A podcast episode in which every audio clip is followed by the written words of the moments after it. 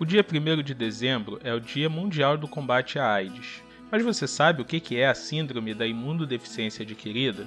Vem ouvir então o que a gente tem para dizer na entrevista hoje do Papo de Zé, seu podcast de boteco. Quando tudo está perdido, sempre existe um caminho. Quando tudo está perdido, sempre existe uma luz. Mas não me diga isso. Hoje a tristeza não é passageira. Hoje fiquei com febre a tarde inteira. E quando chegar a noite, Cada estrela parecerá uma lágrima. Alô, alô, galera operária de boteco, tá começando mais o Papo de Sé. Aquela trocação de ideia marota pra gente saber o que, é que tá acontecendo no Brasil essa semana. Fica aqui meu alô pro meu amigo Zé Eduardo. Zé Eduardo, fala tu, meu camarada. Fala aí, rapaziada. Como é que vocês estão aí? Tudo bem? Aqui tá rolando cerveja e, e ódio à humanidade. Que isso, cara? Quanto ódio. Que tem que ser o amor, cara. Para com isso. Não, mas hoje eu vou colocar o ódio à humanidade de lado porque é um tema importante. Tá certo. Andressinha, o que, é que tá acontecendo aí, querido? Oi, gente, tudo bem? Um prazer estar mais um episódio. E aqui tá tudo bem, final de semestre, mas tudo bem, graças a Deus.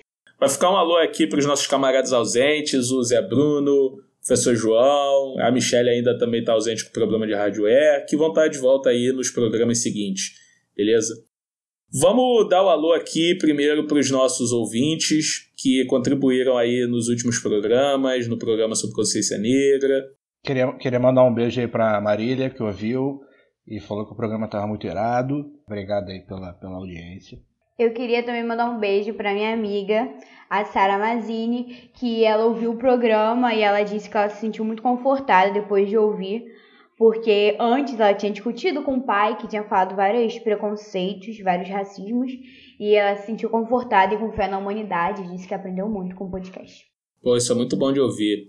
O perfil Tramas Confio, que é composto por um jornalista que entrou em contato com o nosso amigo Bruno, ele elogiou também o programa sobre consciência negra, elogiou os integrantes e as informações que o podcast passa.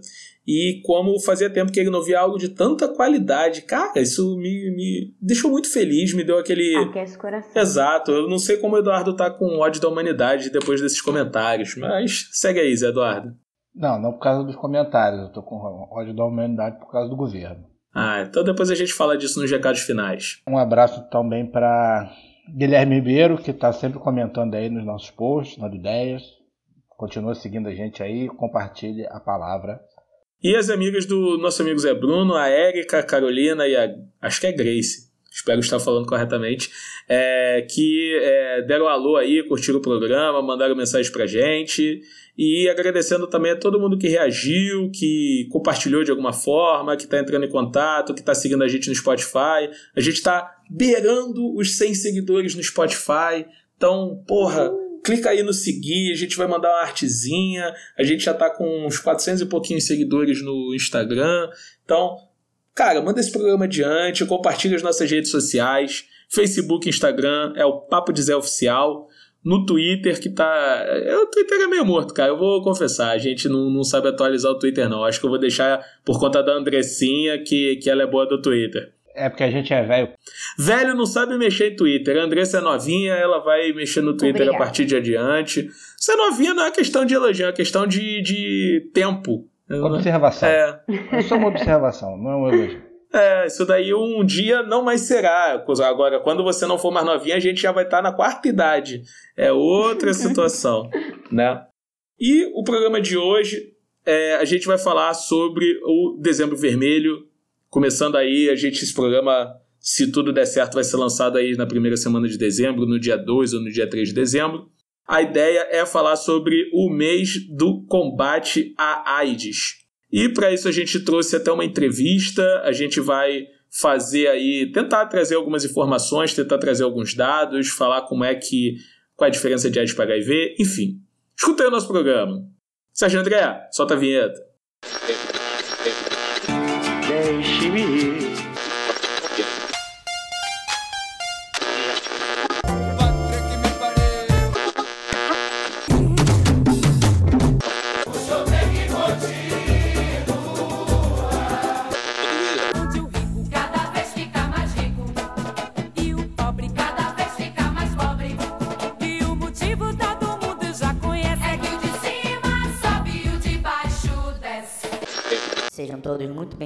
podcast Papo de Zé.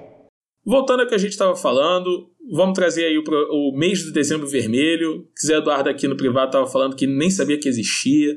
Muito desatualizado. É, é a idade, né? Essas coisas que a gente tá. Essa velhice. É, Gente, eu não sabia que tinha isso não. É, eu tinha um dezembro de uma outra cor, que eu não lembro agora qual é. todo mês é colorido, cara. Todo mês é colorido. Setembro é amarelo, outubro é rosa, novembro é azul e o dezembro é vermelho, cara. Eu gosto de dezembro porque é vermelho. Só por isso.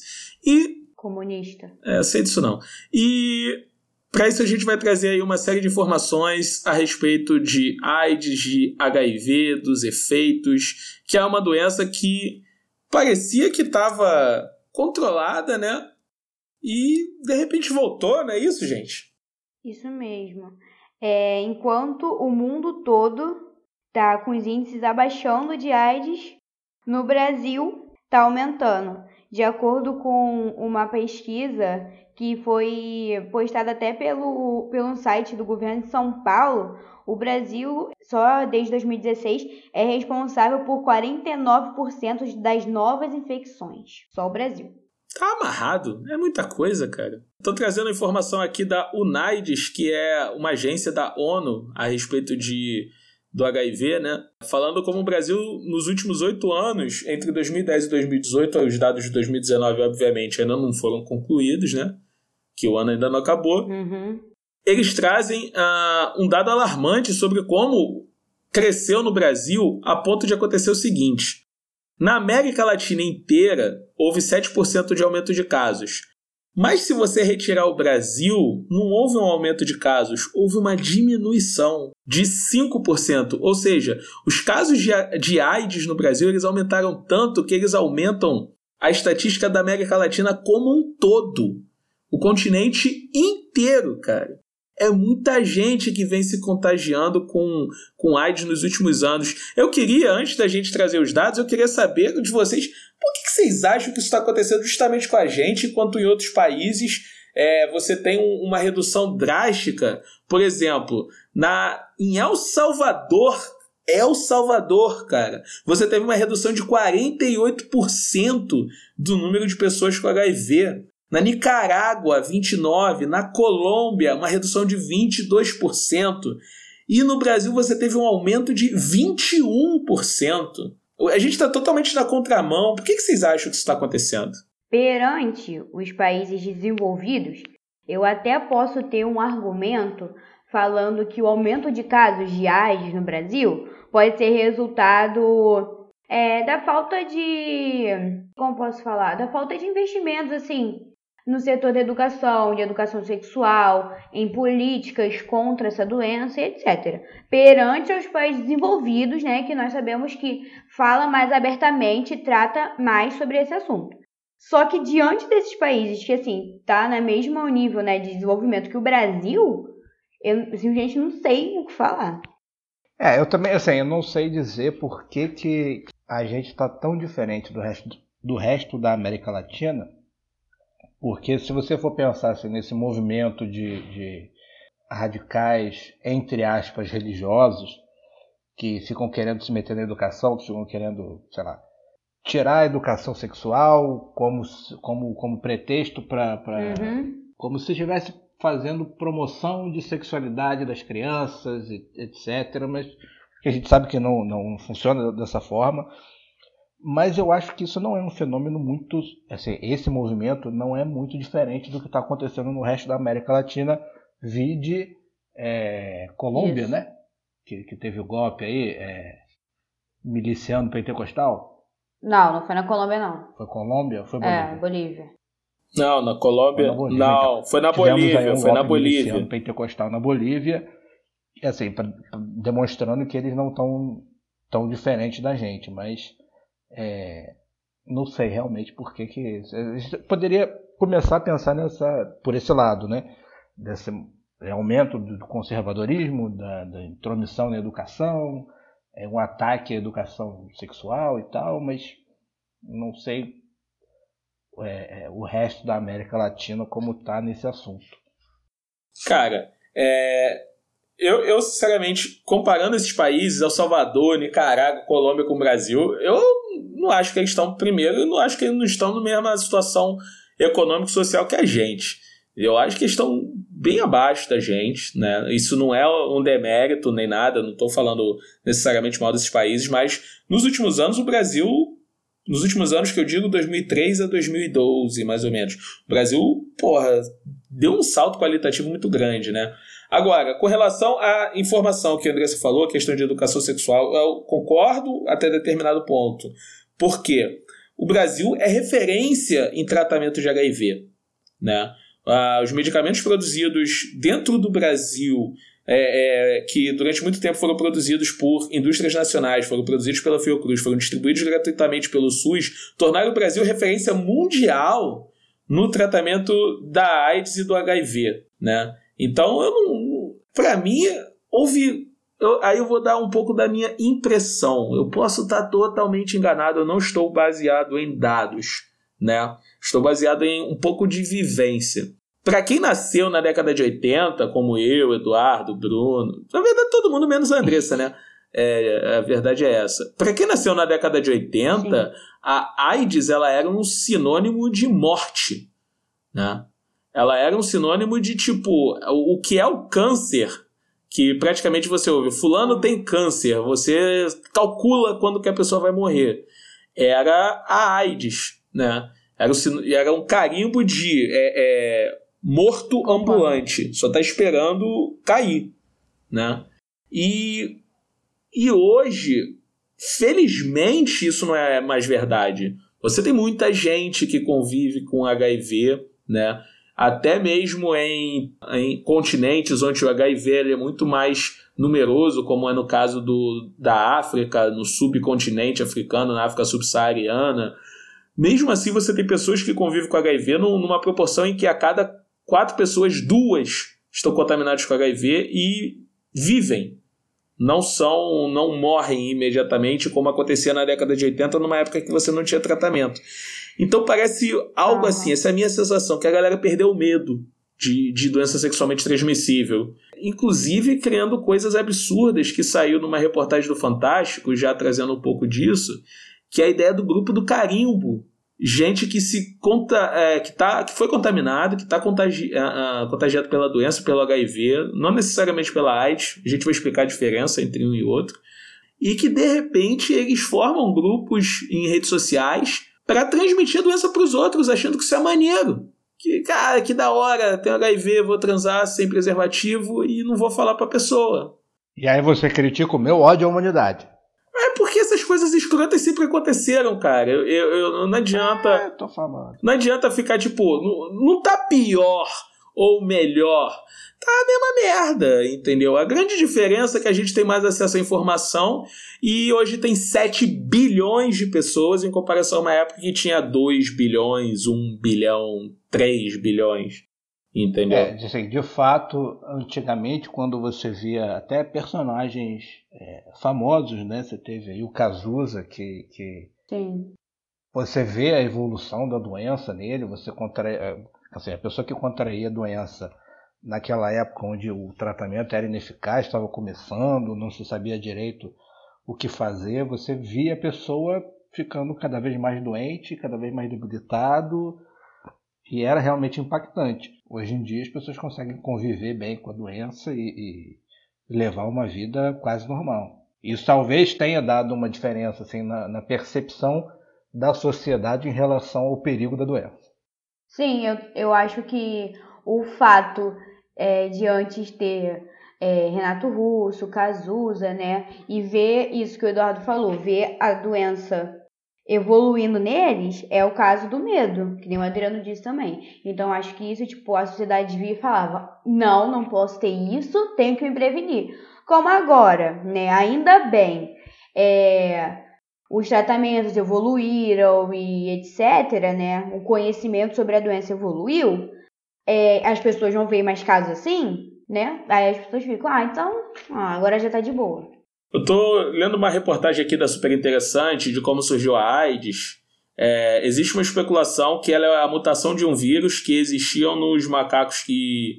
O macaco verde africano e nos chimpanzés, e como essa mutação afetou os seres humanos. É um vírus que no macaco ele não afeta, mas a mutação para os humanos é extremamente destrutiva.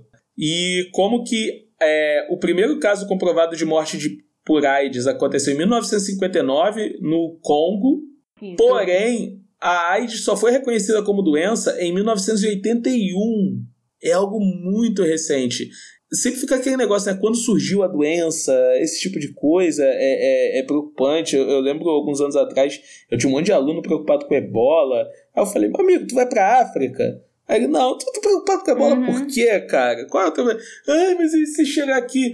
Meu amigo, tu convive com colônia de africano? E aí o ano de 81 ele é um marco porque é o ano que morre o paciente zero, que foi o primeiro cara que... primeiro americano que foi diagnosticado com AIDS e que era um comissário de bordo que espalhou a doença dele nas viagens dele.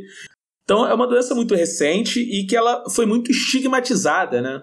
Ela é uma doença que durante muito tempo foi chamada de câncer gay, mas que afeta diversos grupos de risco, especialmente aqueles que é, precisavam fazer transfusão sanguínea ou que eram dependentes químicos e que compartilhavam seringas. Isso ajudou na transmissão, já que a principal forma de transmissão são os fluidos, não é isso, Andressinha? As formas de transmissão que o, o- a gente reconhece da AIDS. A gente reconhece, né, como foco de transmissão da AIDS. A gente reconhece as relações sexuais, é, as, as transfusões de sangue, que é muito interessante, que antes da gente começar a gravar, o Adriano estava falando sobre isso, que a gente estava discutindo se antigamente, na, época de, na década de 80, é, a gente con- considerar, se consideravam a AIDS como um câncer gay. E que ela só era passada né, em relação sexual e etc. E ele lembrou uma coisa muito importante, que muitos dos casos, não sei se é a maioria, é passada por transfusão sanguínea. E então é muito, muito importante a gente relevar isso quando a gente for discutir sobre isso, né? E também o caso que o Adriano falou, né, das drogas, né, das seringas. Então vamos lá. As formas de transmissão, segundo a Secretaria de, Sa- de Estado de Saúde, aqui a gente pegou no site da Secretaria de Saúde de São Paulo, mas isso está disponível também no, no site aids.gov.br. É, primeiro, é, o vírus da AIDS está presente no sangue, no sêmen, na secreção vaginal e no leite materno. Ele pode ser transmitido por sexo sem preservativo, seja ele vaginal, anal ou oral, não importa, tá? A mãe portadora do vírus pode transmitir para o filho durante a gestação, durante o parto ou durante a amamentação. Por isso que existe um tratamento muito específico para gestantes que é, contraem o vírus para que ele não seja transmitido para o filho. Né? Existe uma forma de prevenir que esse vírus seja transmitido para o filho durante o pré-natal. É, compartilhamento de agulha seringa, transfusão de sangue com presença do vírus ou diversos instrumentos hospitalares que sejam cortantes. Né? Desde é, mas também, por exemplo, piercing ou trabalho de manicure, tudo isso tem que ser esterilizado, né? Para você não compartilhar é, é, qualquer tipo de doença, não só a AIDS, mas doenças que são transmitidas por fluidos propriamente ditos. Né? Então, abraçar, beijar, usar a mesma roupa, a mesma escova de dente, esse negócio, parece que é besteira, né? É, é uma orientação que, que eu perguntei na entrevista que vai ao ar daqui a pouquinho se isso era orientação. Porque em, em filmes, em alguns documentários, o povo falava isso, né? Era, era meio que um isolamento, colocava o paciente com AIDS de quarentena até você identificar isso, enfim. Mas são, são essas as formas de transmissão, beleza? Além daquele período que é chamado de janela imunológica aquele período de é, mais ou menos 30 dias né, entre ah, ah, o evento, seja sexo sem preservativo, seja compartilhamento de agulha, transfusão de sangue, sei lá. Você tem aquele período de 30 dias em que o vírus não vai ser identificado e ele fica incubado. Não adianta nada você fazer um exame de sangue, tipo, ah, transei hoje, porra, maneiro, amanhã vou fazer o exame.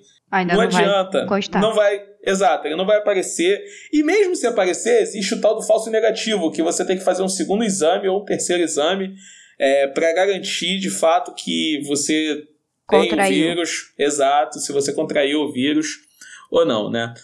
Trazendo algumas estatísticas além dessa questão da forma de transmissão, em até 2019, até esse momento, segundo esse mesmo organismo da, da ONU, você tem mais ou menos 25 milhões de pessoas que têm acesso ao tratamento é, antirretroviral de HIV, né?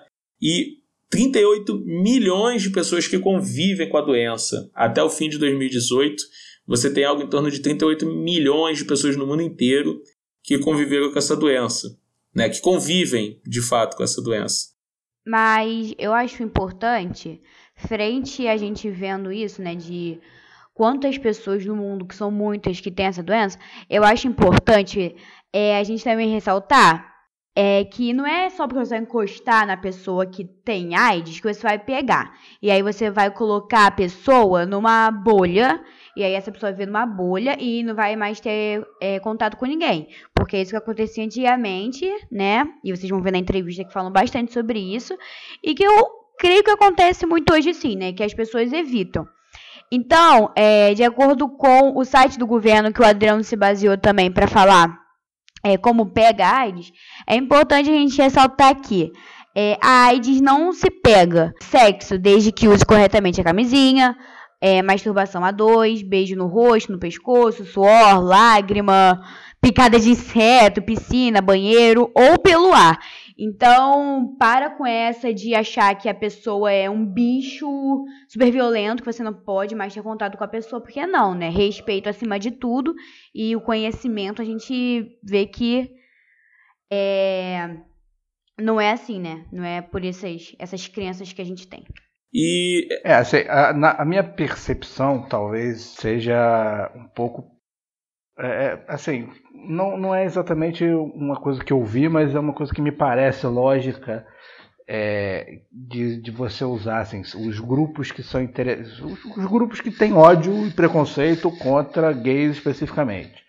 É, você usar isso como um pretexto de alar, ah, assim, de alarde para você dizer que aquilo é ruim e tal. Olha aí, Uhum. você é gay, você vai pegar AIDS. É, não tenha contato com gays porque você vai pegar AIDS. Então, você usar parte da, da, da falta de informação e parte do, do ódio e preconceito e você juntar as duas coisas para, sei lá, atacar os outros e, Concordo. enfim. É.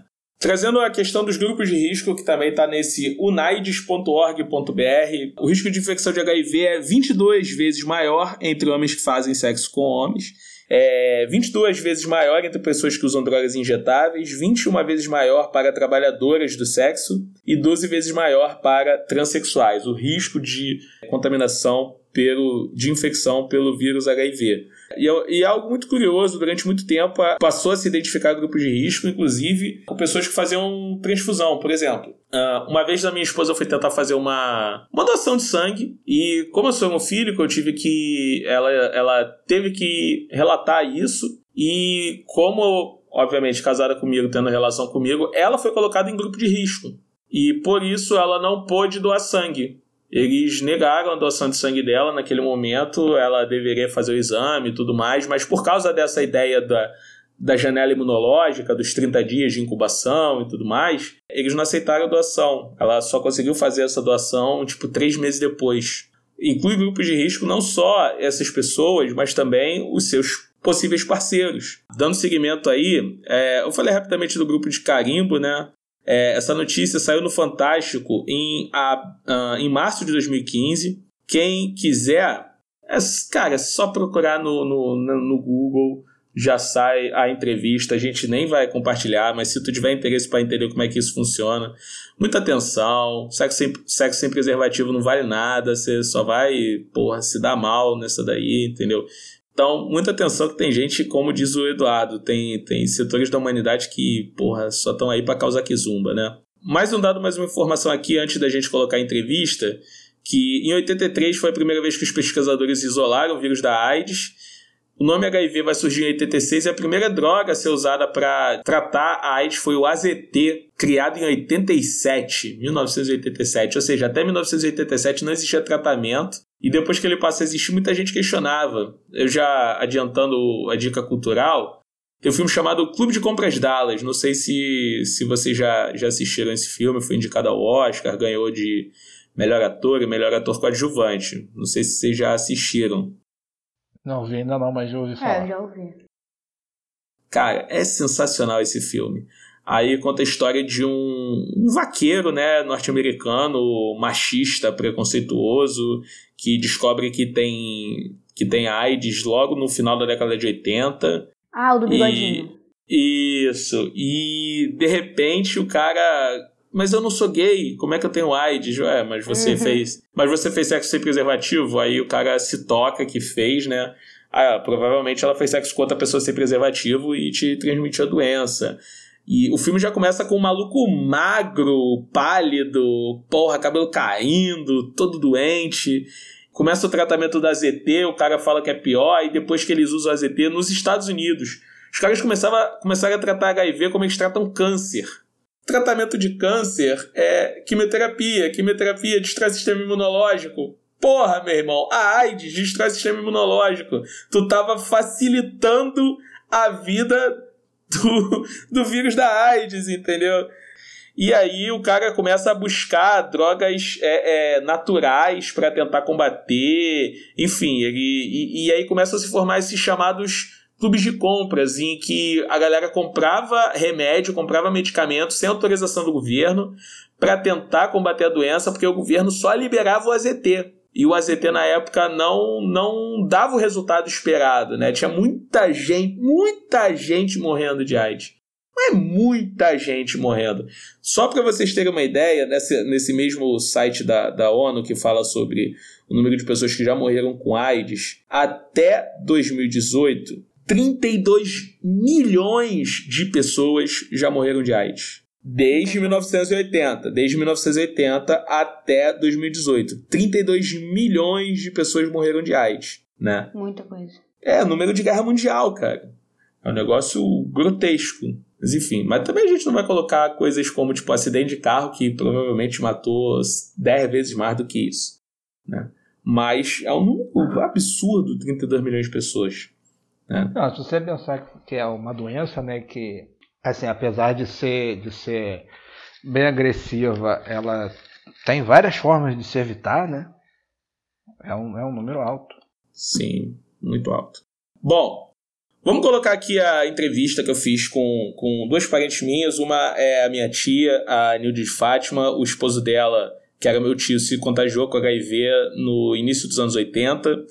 E a outra é a minha mãe, é, Dona Sirlene. Ela teve cinco irmãos hemofílicos, incluindo o, o irmão dela que casou com a minha tia Nilde de Fátima. Todos contraíram o vírus de HIV naquela época eram hemofílicos e por causa disso você não tinha tanto é, é, tanto controle assim sobre sangue como existe hoje. Elas vão contar um pouco disso na, na entrevista.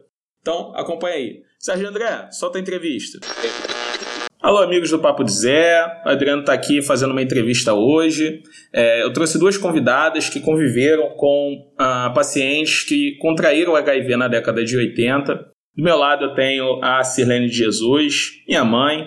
Ela teve cinco irmãos hemofílicos que todos se contagiaram com HIV. E aqui do meu outro lado, a minha tia, Nilde de Fátima. Ela foi casada com um dos irmãos da minha mãe, né, que também contraiu HIV.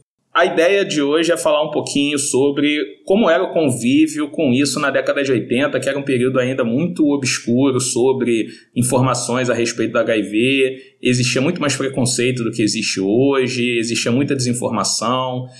Era praticamente inexistente tratamento com relação a HIV, enquanto que hoje você tem o Brasil como referência no tratamento da doença, naquela época era um pouquinho mais complexo. Então vou começar perguntando para vocês é, como é que os profissionais da saúde lidavam com isso naquela época? Eles comentavam, era aberto, era escondido?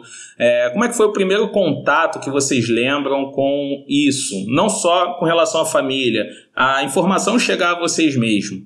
A primeira vez que eu ouvi falar sobre o HIV foi uma reportagem no Fantástico. Foi uma reportagem assustadora. Medo, medo, pavor. Especialmente porque a minha família era tinha os meninos que era do grupo de risco. Não demorou muito nessa, essa notícia eu ouvi no ano de 1984, não demorou muito para que começassem a surgir, a evoluir a doença nos hemofílicos, que começou em, no, em 1984 e começou realmente o, falecimento, desencarne dos, das pessoas contaminadas em 85, basicamente.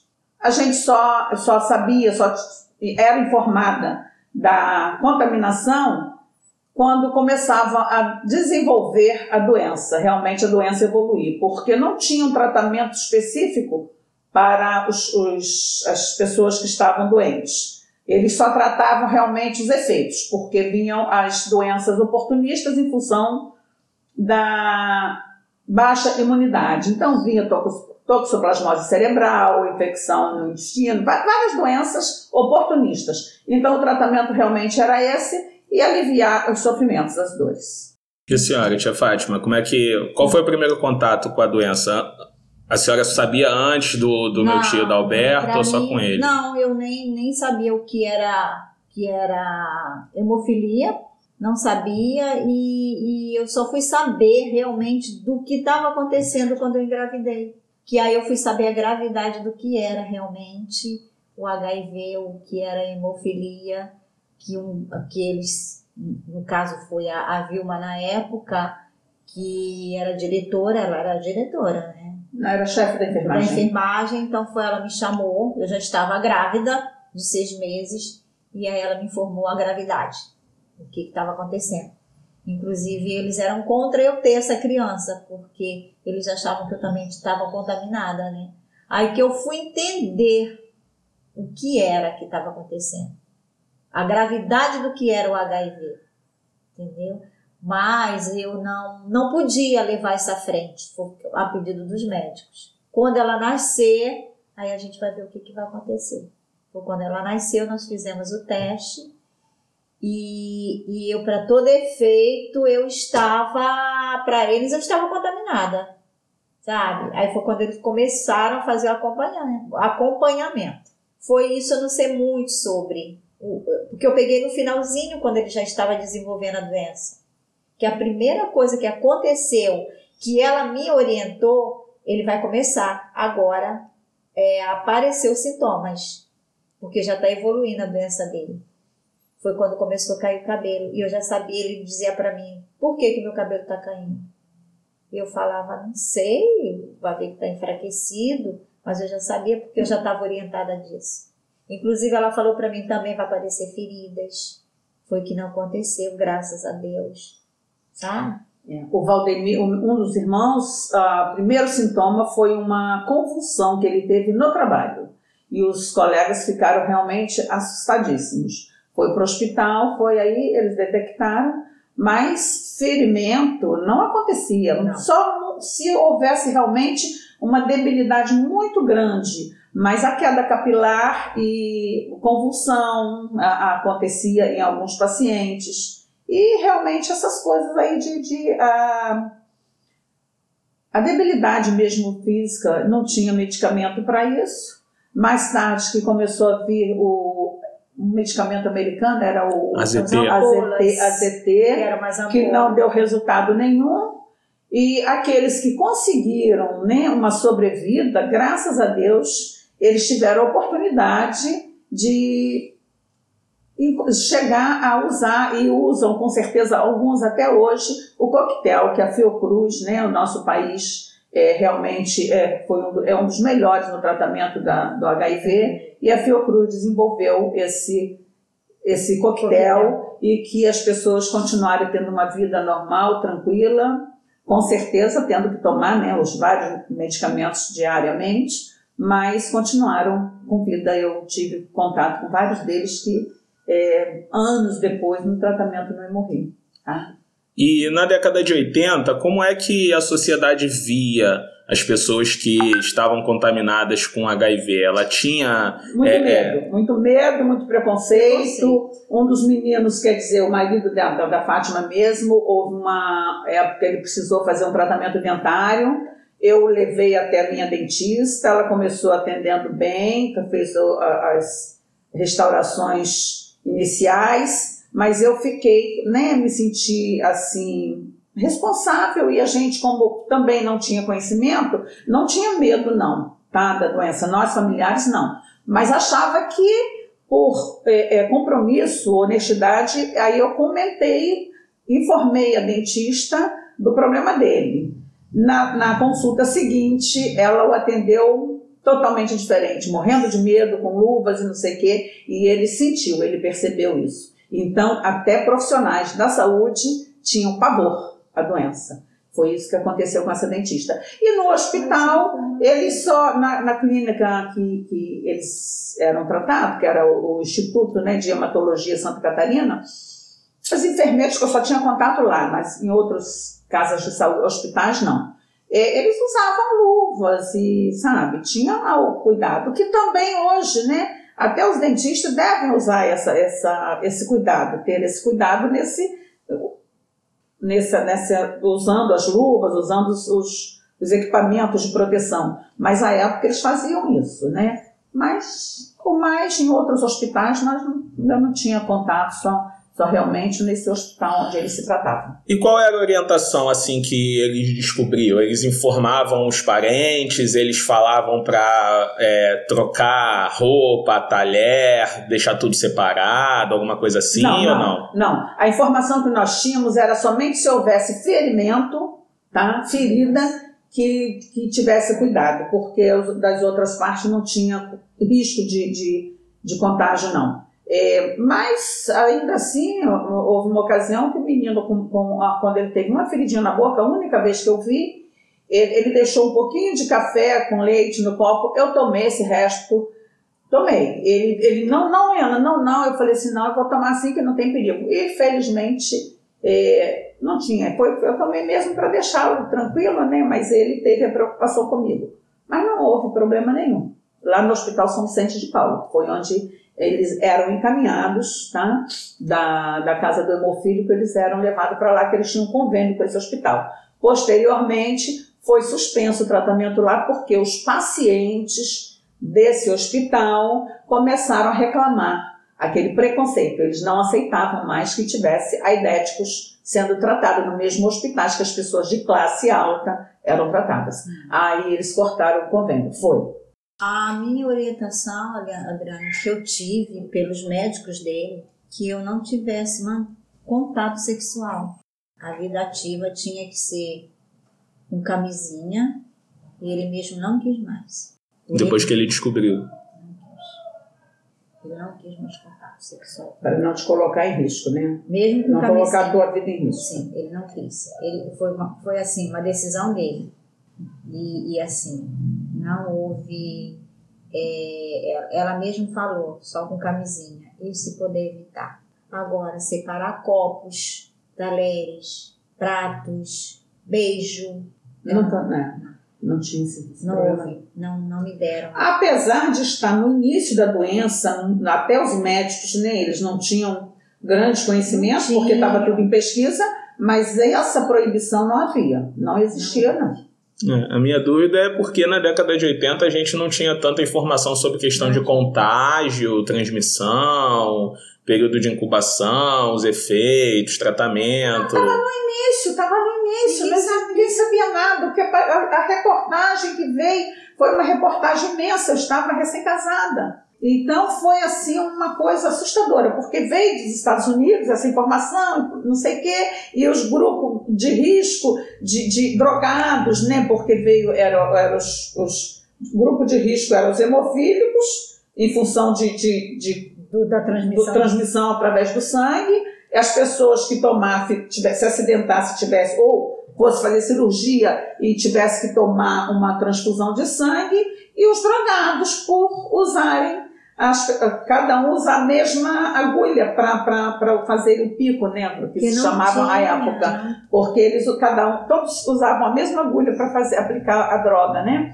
Então eles achavam que era isso. Quem estivesse com, com a doença ia transmitir para o outro porque teve contato com sangue ali na, na agulha. Não Ah. tinha aquele, aquele cuidado como tem hoje. Ele escolhia até de pessoas de rua. Entendeu? Ah, a o sangue, né? Sangue. Não, é, é, eu tinha, aquilo- tinham bancos de sangue particulares, que eu me não lembro, passava Natal, por processos. E Natal, o Natal em Madureira, eu tinha funcionários na empresa que eu trabalhava que eles faziam doação de sangue quase que mensalmente, porque era pago pela doação de sangue. pago, isso, Era pago. isso. Então, eles, eles iam lá para poder pegar o dinheiro para comprar o, ou a bebida, porque eram pessoas de nível- Droga.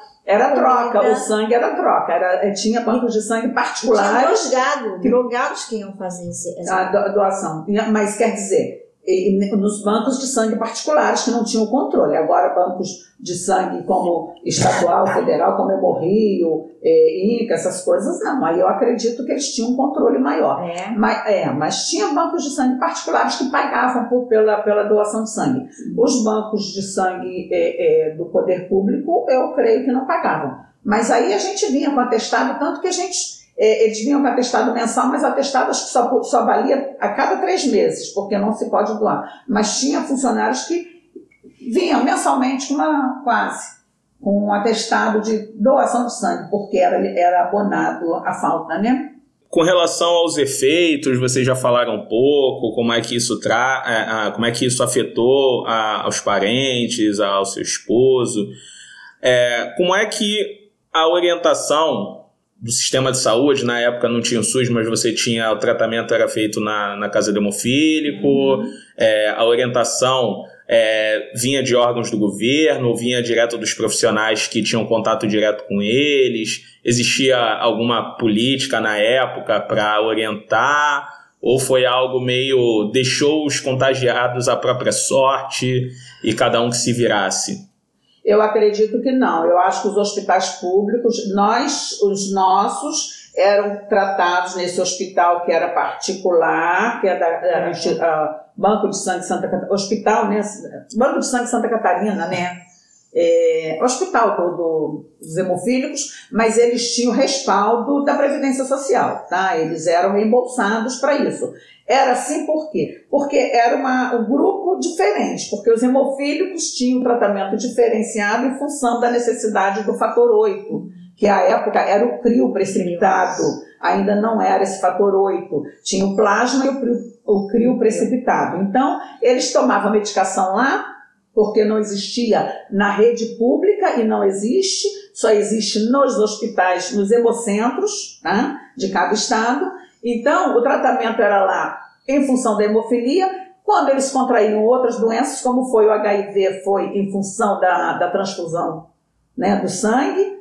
Então, o tratamento continuou sendo lá. Então, eu não tinha um contato com a rede pública de saúde, mas existia sim o Instituto Nacional de Assistência e Previdência Social, que atendia a todos os, os pacientes, e os hospitais públicos, né, emergências, e eles eram encaminhados para lá, aqueles que não eram do grupo de risco, do grupo da, da, da hemofilia. Mas eu não tinha esse contato, esse conhecimento. Nós realmente, eu fiquei restrita a esse grupo específico e que o tratamento era feito lá. Tá? Mas o governo federal bancava tudo isso, porque é, os convênios, essa, esse instituto, eles tinham é, coleta de sangue, fazia distribuição, fornecia, pra, porque eles tinham uma coleta grande, eles forneciam, tiravam o fator coagulante, que era o 8, que é o que eles mais precisavam, e o sangue que eles mais necessitavam, e com certeza eles vendiam, tinham um convênio com outros hospitais para tratamento de outras doenças, como tinha com o Hospital São Vicente de Paula, como tinha com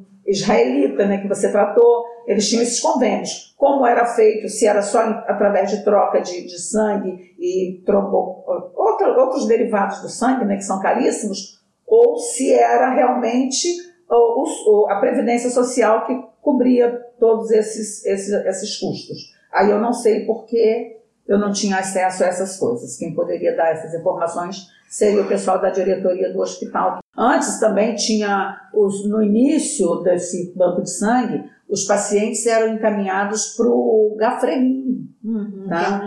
Muitos, é, é um hospital é, é universitário, né? Da Unirio, né? Então, os pacientes eram encaminhados para lá. Você vê, tinha realmente convênio, sim, com o poder público, tá?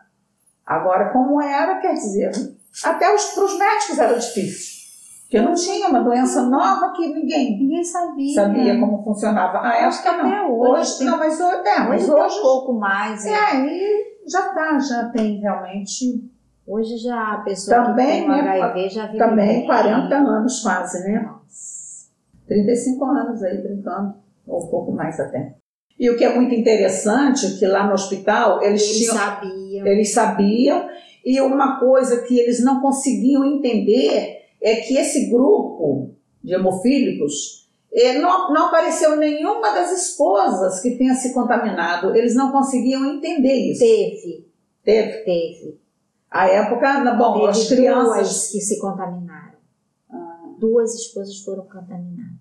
Ah, tá, eu não tive conhecimento. Duas- Você, você continuou mais tarde, depois de lá. continuei eu- indo eu- lá, porque eu- eles queriam um acompanhamento. Porque, assim, o que foi me explicado, que durante dois anos, se eu não, não desenvolvesse, sabe, porque ele fica incubado por muito tempo no teu organismo. E durante dois anos eu tinha que ser acompanhada, porque ele poderia desenvolver. Se ele durante dois anos não desenvolvesse, meu organismo, meu próprio organismo, se encarregaria de eliminar isso. E foi o que aconteceu. Mas foi muito doloroso para mim, porque eu imaginava, devido você ter relação com teu marido o tempo todo e de repente, né, dizer, ai meu Deus, e agora? Mas a minha esperança foi, minha filha não está contaminada, eu não estou. E vocês acham que o tratamento dado foi o melhor que eles puderam fazer na época? foi o melhor e muito humanizado. Cada eh, desencarne que acontecia ali, eh, o grupo todo de enfermagem chorava. Era Aquilo ali era uma família, era. um amor muito grande naquela instituição. Tá? Naquela instituição. Porque todos conheciam, todos lidavam diariamente. Então, cada criatura que falecia ali, eh, era, ficava todo mundo arrasado. Aquele dia era difícil até para trabalhar. Porque eles eram muito unidos, enfermeira, médicos, Muito amor, Era um amor. muito dedicados. E assim, e de repente eu tô na barra, um belo dia eu encontro uma pessoa que mora no condomínio que eu moro e sentada lá e eu conversando com ela, ela aí ela me falou, eu fui, não sei por que motivo, destino, não sei. Ela me disse, eu trabalhei muitos anos no centro de hemofilia. Ali, na, ali no, perto do, do América, Nova América, Na Tijuca, na Tijuca. Falei, Nelly, sério, Pardal é, eu cuidei muito dos hemofílicos. Falei, Lili, tu lembra se tu cuidou de um rapaz chamado Antônio Dalberto? Ela, sim. O Dalberto, eu cuidei muito, apliquei muito crio nele. Sabe? Morando na barra. Moleque, de repente eu consegui. Você encontrou hoje, depois de quantos anos? Quase 30. Quase 30 anos. Entrei nele, já estou já tô conhecendo, ele há três anos. E hoje nós somos muito amigas. E ela me conta histórias, sabe? É como a Lena falou, eles se envolviam tanto, Adriano. Como Ela falou que família. cada morte deles era assim como tivesse tirado um pedaço dela. Porque era, elas se envolviam muito. E eles eram alegres, sabe? Apesar de tudo, eles não eram tristes. Eles estavam sempre Os felizes. meninos, né? Que estavam, que Todos. cuidavam. né? Né? Vocês conheceram muita gente, além dos seus parentes? Conheci. É, é, eu- hoje eu tenho amizade com parentes de, de hemofílicos. Eu ia pouco lá, mas tinha muita gente. Depois eu fui, né? Ia contigo, né? Mas a gente conhecia, mas assim, no- na- só na, na enfermaria lá, depois que acabou o convênio com, com São Vicente de Paula, aquela que eles, aí eles se adaptaram, né? tiveram que criar uma enfermaria ali no próprio banco de sangue deles, para poder manter os hemofílicos internados que não tinham por onde mandar. Entendeu? Então ali eram várias pessoas. Aí a gente via o Val né, com a Bíblia lendo para os outros, que não- alguns não sabiam ler. E era assim, uma coisa muito sofrida. Muito sofrida. O Down não, o Down não chegou a esse ponto. O Down internou, E ficou ficou já, em né? coma Ficou em coma 15 dias. E pronto. E o Devalmir também. O Devalmir ficou Ele em não casa com dor de cabeça. Não, ele ficou internado. Não, mas logo foi. não, não, no rápido. sozinho. Ficou lá 15 dias, todos esses Sim, dias. foi, foi, foi rápido. Teve, tem gente que ficou ali um mês, dois meses. Ah, ia, meses. voltava. O Valdemir ia e voltava para casa. É, o Devalmir não. O Devalmir foi e no mesmo no dia seguinte desencarnou. Ele foi 11 horas da noite, nem sei. Ele dor de cabeça direto, não quis ir, não queria ir, não queria ir. E quando levou, porque a dor de cabeça não passava, eh, levou para desencarnar só no hospital. Pois é, o Dal foi muito rápido. Ele sentiu uma dor de cabeça muito grande. Chegou em casa do trabalho, a Fernanda estava de pezinho. Quando eu saio da casa da dona Isolina, ali daquela cozinha, eu vejo deitada uma pessoa, sapato lá. O que, que houve? Tô com muita dor de cabeça. E agora? Como é que eu vou fazer quando você dirigir, Fernanda bebezinha? Liguei pro Vaval. Sabe, foi pro eu Não. liguei? Eu liguei para alguém no pra Brahma. Alguém na Brahma me socorreu. Liguei para Brahma, alguém foi lá, me buscou. Ah, minto! Não, ele conseguiu dirigir até a Praça da Bandeira. Quando chegou na Praça da Bandeira, ele bateu com o carro no poste. Porque a- ele não estava mais Enxergando. enxergando. Falei, agora, pedi socorro, alguém me levou até. Ah, liguei para Vilma, a Vilma falou, leva ele para para policlínica, lá em Botafogo. Levei para policlínica, chegou lá, botaram ele numa maca, levaram, só vi quando ele entrou. Sabe? Quando ele entrou, depois o médico falou, olha, pode ir embora. Eu com a Fernanda. E ele tinha o Fusquinha. Pode ir embora que eu, ele já foi encaminhado por centro de hemofilia lá na Tijuca, lá onde eles fazem o tratamento. Quando eu cheguei lá, ele já estava entubado. Foi tudo muito rápido. Em 15 dias. Gente, eu vou terminar essa entrevista então, que o pessoal aqui tá ficando emocionado, que eles estão lembrando da eu já- época eu e tudo já, mais. Eu já, eu já, já levo isso com leveza, assim. Já. É, mas ela não Eu já consegue, não. eu já- Tá sofrido, né? Mas é, a gente já sabe que a vida é A assim. gente sabe que é, e cada dia a gente só vê sofrimento nessa terra, É. nesse planeta, cada Mas um sofre mais que o outro. isso, é. né? Então, Aprender a conviver. muitas aflições.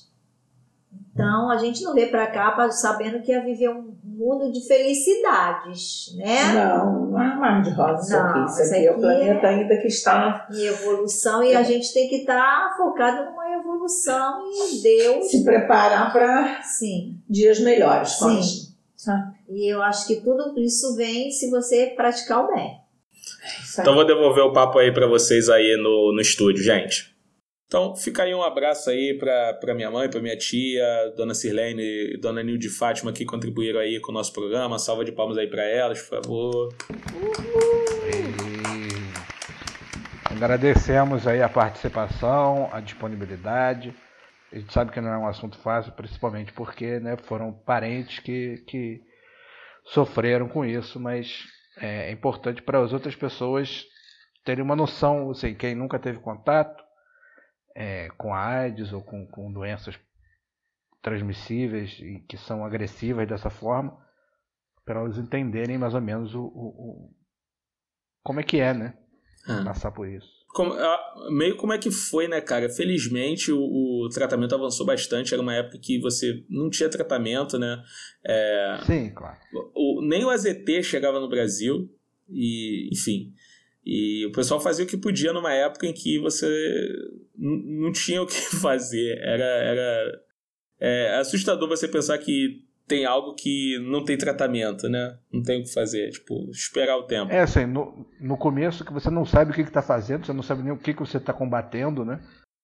A galera bate cabeça para tentar se encontrar, mas é, vamos falar agora sobre as partes, sobre a, a situação mais recente, né? Da, da- É. os números que você tem aí, os tratamentos atuais, como é que tá essa situação? Então, o? Brasil, é, é, isso. É, hoje o Brasil é referência para tratamento da AIDS, né? O, o SUS ele fornece os medicamentos de maneira gratuita. Existem 21 medicamentos no site da, do Ministério da Saúde. Você tem 21 medicamentos para tratamento de HIV que são distribuídos para a população. Que é um, um coquetel muito, muito. E nenhum deles é o AZT. que curioso. Mas você tem é, é, um tratamento que hoje em dia permite que o- as pessoas que se contaminaram é, tenham uma vida razoável, eu digo até, não, não posso dizer uma vida plena, porque elas têm que tomar mais cuidados, obviamente. Sim. Mas o cara tem uma vida comum, né? Ele pode seguir fazendo, trabalhando, fazendo as coisas dele. Lembrando, a gente falou que a gente ia diferenciar o que, o que, que é HIV e o que, que é AIDS. O HIV é o vírus da imunodeficiência, né? É a ideia de tipo vírus que vai afetar os humanos. E esse vírus fica lá incubado e ele vai sofrer uma mutação quando ele se juntar com seus linfócitos, que são as células que você produz para tentar combater doenças, né? É, junto com os glóbulos brancos e tudo mais. E a partir dessa mutação, é, esse vírus vai mudar a carga genética desses linfócitos e ele vai começar a destruir o teu sistema imunológico. Quando isso acontecer, quando você destruir o sistema imunológico, não vai conseguir combater as doenças chamadas oportunistas, é que você tem a AIDS, que é a síndrome da imunodeficiência adquirida. Ou seja, você adquiriu um problema de imunodeficiência, você não consegue se defender das doenças por causa do vírus da HIV. O vírus do HIV causa a AIDS. Como exemplo, desses cinco tios que são mencionados na, na entrevista, todos já são falecidos, mas dos cinco, quatro desenvolveram AIDS. Um teve o vírus do HIV, mas a doença não se manifestou. Então ele nunca fez tratamento, ele nunca utilizou coquetel, nada disso. Ele vivia no interior do estado do Rio e não teve acesso a esse tipo de tratamento. Até porque a AIDS não se manifestou nele como se manifestou nos seus irmãos. Então você ainda tem isso, você pode ter o vírus incubado, ele fica ali naquele estado latente, mas ele não desenvolve a AIDS. Porque quando desenvolve, meu amigo, é, é brabíssimo, é brabíssimo. E, e o Brasil nessa contramão, né? Como a gente falou no início do programa, os números de AIDS estão aumentando no Brasil, o que é assustador. É, é como o Eduardo falou, essa questão de a influência religiosa do neopentecostalismo, dessa ideia de não debater, de que a gente está ensinando criança a trepar em vez de ensinar elas a se prevenirem. Cara, isso tem. É, é, é, isso tem a sua parcela de culpa, mas eu não consigo. é, sei lá, para mim não, não, não é o suficiente para explicar esse problema, sabe? Não, é, eu acho que não é só isso, de fato. Até porque, como eu falei, eu acho que esse movimento existe também em outros lugares, em outros países é, da própria América Latina. E, e a gente está no caminho inverso, né? É, mas é, é, é, muito preocupante quando você não tem educação sexual nas escolas e quando você fala sobre isso, você é taxado de doutrinador. Lembrando que na nossa época, nos anos 90, cara, pelo menos uma tia ia lá uma vez no ano, nem que fosse de fora da escola, para ensinar qualquer coisa sobre doença sexualmente transmissível. É, eu não sei se já contei essa história aqui. Qualquer coisa, edita. Cara, teve um aluno meu que falou que o maluco da comunidade é, é, começou a ficar louco depois que a mulher colocou uma macumba nele, né? Que ele pegava geral, não sei o que, não sei o que lá, aí pegava todas as mulheres da comunidade. Aí, de repente, ele pegou uma mulher que, depois que ele largou ela, ele ficou doido, começou a falar coisa com coisa, é, enfim. Aí a mulher botou uma macumba nele, cara, o feitiço. Eu, cara, tu conhece bem esse cara? Ele falou, ah, mais ou menos, sei que, é da comunidade, ele é famoso. Tu sabe se ele fez sexo sem preservativo? É que, que teve a isso, professor? Cara, às vezes ele tem sífilis e o cara tá com essa doença há tanto tempo e ele não tratou e derreteu os neurônios dele. Pô, tá maluco, professor? É, é, é macumba, é feitiço. Tipo, é mais crível pro cara que é uma feitiçaria, não é tecnologia, né? Do que uma doença sexualmente transmissível que afetou os neurônios dele. Eu fiquei muito embasbacado com essa história, velho. Ficou muito tipo assim: não é possível, cara. Você nunca ouviu falar de sífilis, velho. Não sabe. E aí? Não, é. A, o ataque à informação, à educação, a falta de, de, de informação, com certeza tem uma parcela de, de, de colaboração nesse aumento, porque Cara, porra, é só pensar, ninguém sabe uma coisa se ela não aprender de alguém Sim. nesse sentido, entendeu? Ninguém vai saber que é, que é o que, que é uma doença sexualmente transmitível se ela não for ensinado. E assim, para ela saber o que, para ela ser ensinado o que é uma doença sexualmente transmissível, tem que saber o que é sexo, como é que funciona, onde que funciona, E assim, você transformar isso numa coisa prejudicial, eh, você tornar a, a, a educação sexual num inimigo, é tipo é abrir porta para você, para uma galera se fuder aí no futuro porque não sabe como é que funciona. A transmissão de doença, a, gravidez, a... foda. Cara, eu vi isso esses dias muito perto, que eu fiz um trabalho, não trabalho de faculdade, um trabalho mesmo, e aí falava sobre a prevenção de AIDS, falava sobre AIDS e DST no geral. E aí eles entrevistaram alunos da rede pública. E aí era o pessoal do era o pessoal do nono ao terceiro ano do ensino médio e que constataram já ter vida sexualmente ativa. E eu fiquei, eu postei até no Instagram, eu fiquei assim, aterrorizada, né, pelos casos das pessoas que não usam camisinha, etc.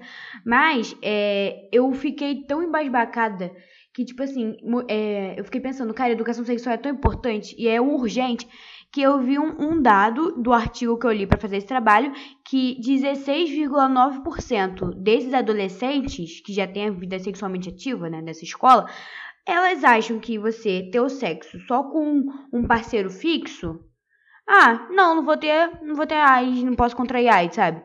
Tipo, ah, você só vai ter com esse parceiro? Não, tá tudo bem, só, é só com ele. Mas assim, você sabe se o teu parceiro não tem? Aí tu vai arriscar usar sem, é, não usar camisinha. É sim, é umas coisas. Aí também eu li outra, outra porcentagem era que 10% considerava que a pílula anticoncep anticoncepcional prevenia contra a AIDS, contra a DST. Então eu fiquei assim, cara, a educação sexual é uma coisa tão urgente, porque essas coisas, assim, pra gente que tem conhecimento, é uma parada que fica igual eu, fica estática. Mas é a realidade, cara, dos adolescentes que tem no Brasil não tem, não tem muito jeito, né? E tem que se cuidar, né? Tem que se cuidar. E tem que acabar com o estigma, né, cara? A gente fala do HIV de uma forma como uma mácula, uma chaga que marca a pessoa de uma maneira, tipo, é algo assim. Eu não sei se vocês têm essa mesma impressão. É câncer. Ô, oh, coitado, meu Deus, foi foi azarado. AIDS, procurou, Bem feito, se fudeu, fez algo que não devia. Eu não sei se vocês têm essa impressão, mas eu durante muito tempo eu tive essa impressão, sabe? De uma doença é aquela que afeta quem não merece e a outra afeta quem merece. Eu posso estar muito equivocado, mas é, é, é, é eu percebi isso, inclusive com alguns conhecidos que contraíram o, o, a AIDS que não eram hemofílicos e que fica essa marca né, de, de algo negativo que a pessoa fez e que ela tá pagando por isso que ela merece estar pagando, sabe? Mas eu vejo isso da mesma forma que a gente abordou o assunto do aborto. Que ninguém quer falar sobre isso, não pode falar na escola sobre prevenção, sobre sexo, né? Sexo não, sobre educação sexual. Não pode falar sobre nada disso na escola. Mas aí quando acontece, a pessoa tem que pagar pelo que aconteceu. Não quis transar. Ah, ó, a garota, a garota o garoto. Não tem educação sexual na escola, não tem nada disso, não conhece sobre nada. Aí ela vai, transa sem camisinha, etc, engravida. Aí a garota não sabe. A garota não pode abortar, não pode fazer nada, nem pensar nisso, porque ela tem que pagar pelo que ela fez. E eu considero a mesma coisa em relação a AIDS. Não pode falar sobre isso na escola, sobre DST. É, é, é, curioso que eu tenho essa impressão, mas, por exemplo, todos os meus parentes que contraíram HIV não, não, foram por outros meios, né? Não foram por meios sexuais, foram por meios de transfusão. Então, a, até mesmo tendo esse convívio, tipo, a, a sensação interna não era de, de, de mácula, era a mesma sensação de uma pessoa que contrai o câncer mas externamente, quando eu olhava as outras pessoas, a, essa, a visão era, era meio essa, né? Especialmente quando contraía através de sexo, tipo, prevaricou, seu pervertido, bem feito. É, Eduardo, eu acho que eu tô começando a compartilhar teu ódio pela, pela humanidade, cara. É, eu falo as coisas não é sem razão. É. Não, eu, eu, eu, concordo que não é sem razão, mas também a gente tem que, tem que ter um pouquinho mais de carinho pra a gente não se igualar a esse bando de filho da puta. É, espero que vocês tenham curtido esse programa de hoje. Vamos dar aí a abertura aí pros recados finais. Zé Eduardo, alguma rede social nova aí que, que tu descobriu? Alguma coisa aí na, na pra compartilhar com a gente? O que que tu tem pra mandar aí na noite de hoje? Não, a última que eu descobri foi Hello. Eu queria mandar um, um recado aí pro, pro Orkut. É, porra, tem que pagar, caralho. Libera esse negócio aí, vamos, vamos abrir a mão um pouquinho. O Orkut tá cobrando, cara? O Hello tem que pagar. Cara, esse maluco é um arrombado. No, no programa passado eu já falei mal desse filho da puta. Agora ele ainda pra rede social que tem que pagar. Ah, Orkut, vai se fuder, meu irmão. Porra. Mas tem a outra lá do, do, do Wikipedia que eu não, não entrei ainda não. Tu falou que tu tinha entrado semana passada, cara. Não, eu falei que eu tinha descoberto. Ah, tá. Ah, não, será que eu entrei? Não sei. Agora eu já não sei mais. Depois tem que criar o perfil do Papo de Zé lá, hein, pra gente tá. Eu acho que, eu, acho que eu É, entrei sim. Só que eu esqueci como é que faz pra entrar. A gente tem que estar em todas a- a- as mídias, menos nessa porra desse Hello. Orkut, você não merece, você tem que ser bloqueado no Tinder mesmo. Morre virgem, esse filho da puta. Andressa, recado final da noite de hoje. É, eu pensei no filme do Cazuza, né, que foi lançado em 2004, que é importante a gente ver, né, que ele é famoso, a gente conhece as músicas dele até hoje, e ver como foi, né, toda a história dele com a doença, a evolução da doença, como é ele, a família lidaram com isso. Ah, eu achei, acho muito importante e como é um caso que a maioria conhece, né, conhece ele, eu acho muito maneiro a gente ver, assistir. Tá certo. Boa. É, tem vários filmes maneiros, né? Além do filme do Cazuza. O Clube de Compras Dallas, para vocês que não viram aí, é bem legal. Um, um filme que me marcou na, na infância foi um filme que o Tom Hanks fez chamado Filadélfia, né? Que falava de um advogado, tipo, bastante preeminente, de uma empresa muito rica da Filadélfia e tudo mais. E eles descobrem que o melhor advogado deles, que é o Tom Hanks, é, contraiu AIDS, e aí eles mandam ele embora e ele fica o filme inteiro tentando provar que eles mandaram ele embora por causa da AIDS, né? Tentando provar a homofobia, tentando provar o preconceito contra, contra a AIDS. Ele, inclusive, ganhou o Oscar por esse filme. Quem quiser, é Filadélfia, com Tom Hanks e Denzel Washington. Denzel Washington faz o advogado que defende o Tom Hanks, que é um negro homofóbico. Tipo, muito bom o filme, cara. Muito, muito bom o filme mesmo. E aí, como o nosso amigo João não tá aí, vamos para os recados finais toscos. Primeiro deles, Brasil 247, em crise, a Rede Globo cancela festa da firma para os funcionários. Né? Infelizmente, o lucro multimilionário só está milionário, e aí quem sofre é o coitado trabalhador que não tem nem acesso a que não tem nem acesso a festinha de final de ano. Enfim, isso é uma sacanagem. Segunda notícia boa aí, também lembrando aí professor João, Paulo Oliveira curte domingo com pernões à mostra. Acho isso bastante relevante, né? É um negócio que muda. E uma que saiu no site do SBT, que o SBT inclusive compartilhou o vídeo, virou moda?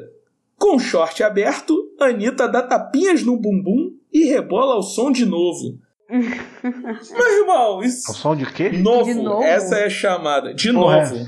Novo Porra, é o que? meu A amigo. música dela? É a partida ou o quê? Sei lá que diabo que é, cara. O negócio apareceu aqui no feed, aquelas notícias inúteis que aparece na, no canto do teu celular quando você tá pesquisando qualquer merda no Google. Olha só, eu queria falar pra essa galera, você quer ser um jornalista merda? Seja um jornalista merda, mas pelo menos saiba escrever.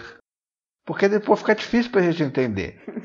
Ah, não, perdão. Vamos cu- cuidar pelo menos do português. Perdão, de novo, novo hit. Novo hit. Concluindo aí a notícia que ficou incompleta. Ah, faltou. Ah. Novo hit. Saiu no Fofocalizando, que é um programa de, Do SBT. é, de, de muita qualidade. Com Léo Dias. Ah, porra, melhorou muito agora. Que horror. Não faço nem ideia de quem seja, mas tá bom. Cara, é, é, é uma coisa pavorosa. Não, é, é... Você não tá de sacanagem. Cara, não é sacanagem. Tem quatro vídeos da Anitta rebolando a bunda na cara do celular, velho. Meu Deus do céu. Pra que banheira do Gugu, mané? O SBT já tá botando isso no teu celular, na tua cara, raba enorme da Anitta. É, disso pro Sabadão Sertanejo com o concurso da Gata Molhada. Tá muito longe, não, hein? Tá, tá, tá indo É na, na mesma Santos direção. botando um monte de criança de biquíni no programa pra mostrar quem tem o melhor corpo. Só tá indo de bom Puta que pariu. Porra, meu irmão, aí, caraca, sabe quem tava mais certo nessa história toda? A menina do bambu, mané. A menina do bambu era que tava certa. Quem? Meu. Não, não lembra da menina do, do bambu que pergunta pro. que o Silvio Santos pergunta, e o bambu? Não. Caraca, eu que sou velho, esse vídeo é. Porra, tá há 20 anos aí, você não viu a menina. Vou mandar. Não. Gente, Pô, não tem internet, não? no off, a Andressa vai ver isso daí no próximo programa. Prometo. Vou, é, é, ela vai comentar o vídeo da menina. tu- tu- Vocês podem zoar ela no feed. Quem viu o vídeo da menina mandando, perguntando pro Silvio Santos onde é que tá o bambu. Que, que é muito bom. Representa, gente. Bom, tá terminando mais o Papo de Zé. Um abraço aí pro Zé Eduardo. Valeu, rapaziada. Até a próxima. Beijo, Andressa. Até a próxima. Beijo, gente. Foi um prazer. E lembrando aí a volta dos nossos amigos no próximo programa. Vamos beber mais uma, que o Brasil obriga a gente a isso. Agora eu vou cantar pros miseráveis que vagam pelo mundo derrotados. Pra essas sementes mal plantadas que já nascem com cara de abortadas. Pras pessoas de alma bem pequena, remoendo pequenos problemas, querendo sempre aquilo que não tem. Pra quem vê a luz, mas não ilumina suas mini certezas. Vive contando dinheiro e não muda quando é lua cheia. Pra quem não sabe amar, fica esperando alguém que caiba no seu sonho. Como varizes que vão aumentando, como insetos em volta